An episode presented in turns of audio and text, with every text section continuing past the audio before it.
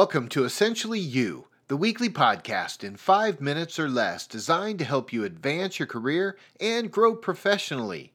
My name is Mark Mathai, and I believe that if you can rock your work, you can love your life. Welcome to the show. Probably like you, I'm often intrigued about other people's philosophies on life. For example, when I look back at psychology and the theories of Sigmund Freud, you know, he spent a lot of time helping people reach their natural state of unhappiness. Isn't that ironic? That a principal aim of mental fitness or mental well being at the time could be the acceptance that life is hard and we're destined for pain? Now, sure, there is merit in owning a realistic mindset, don't get me wrong. I'm not talking Pollyannish pipe dreams here. It helps us balance our expectations of life. Like when I used to run a Pizza Hut, I used to tell my team to add a few minutes to the delivery time quotes so that we can beat expectations. Even though we were overstating things negatively, it seemed to help. Now, however, times have changed, and now much has changed or much has happened in our quest for the good life. We now consider happiness a quest. It's almost like an entitlement to many. But the truth is, rarely does happiness last long enough, and as soon as we reach a state of it, we must have more to keep feeling it. This leaves us all suffering with an awkward and bunchy relationship with glee. Yet, I believe that the pursuit of happiness is essential to our overall well being and resiliency level because we know science now proves, aka Angela Duckworth, that positive, happy people are naturally more resilient or gritty.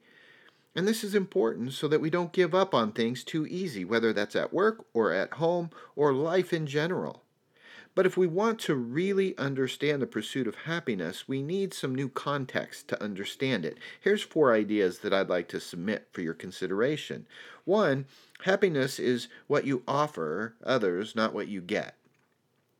It's important to be rooted in that truth. Number two, happiness should be a verb, not a noun. So think about that. What if we changed it to a verb and we just say, let's happy? Sounds fun, doesn't it? Kind of like a pool party. Number three, happiness is rooted in your well being. You can't have a, a vibrant model of well being that doesn't include elements of joy and happiness because we need the grittiness and stick to itiveness to, to make sure that all areas of our life are balanced. And finally, happiness is a gift given. And that is so important for us to really camp on because when we flip the script of happiness, it's not about me. We can see that all true gifts are rooted in an individual's quest to serve rather than to be served or to take. We're unfortunately living in a self serve, self help society who's forgotten, most have forgotten, that the greatest gift received is the gift given. However, when we can change how we look at happiness, and we can open up our minds and new avenues and ways we think about it, we can then position ourselves to really best rock things at work and love our happy life.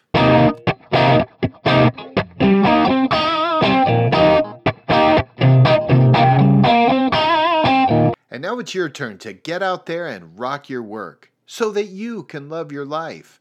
Not every job is going to be your dream job. I get that. However, if you can use your strengths every day and you know your stuff, the sky is the limit. If you've liked what you've learned, will you consider subscribing on iTunes and leaving a review? I'd sure appreciate it. Until next week, I'm cheering for you.